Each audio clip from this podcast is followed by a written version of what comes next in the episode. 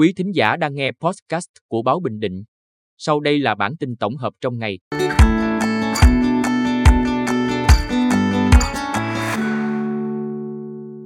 Bản tin tổng hợp ngày 22 tháng 11 của báo Bình Định có những tin sau, vận hành điều tiết hạ dần mực nước Hồ Định Bình và Đồng Mít để đón lũ.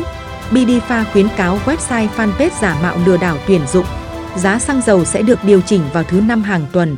Sau đây là nội dung chi tiết. Vận hành điều tiết hạ dần mực nước Hồ Định Bình và Đồng Mít để đón lũ.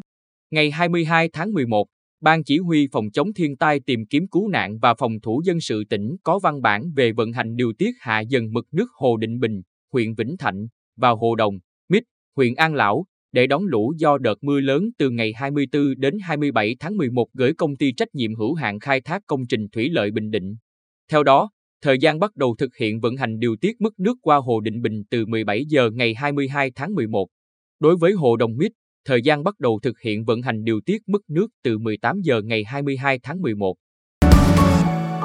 BDPha khuyến cáo website fanpage giả mạo lừa đảo tuyển dụng. Ngày 21 tháng 11, Công ty cổ phần Dược trang thiết bị y tế Bình Định, gọi tắt là BDPha đưa ra khuyến cáo về tình trạng một số tổ chức cá nhân đã lợi dụng thương hiệu, sử dụng thông tin hình ảnh trái phép của bidifa lập trang website fanpage giả mạo nhằm lừa đảo dưới hình thức tuyển dụng.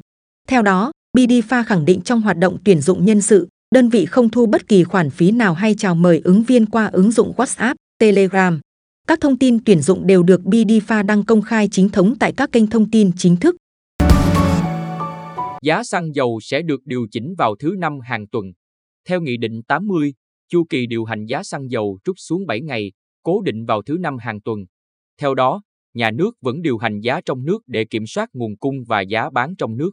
Thời gian điều chỉnh giữa hai đợt thay đổi giá bán lẻ được rút ngắn còn 7 ngày, cố định vào thứ năm hàng tuần. Từ ngày mai, 23 tháng 11, chu kỳ điều hành giá xăng dầu trong nước sẽ chính thức được áp dụng. Quý thính giả vừa nghe podcast của báo Bình Định. Xin chào và hẹn gặp lại.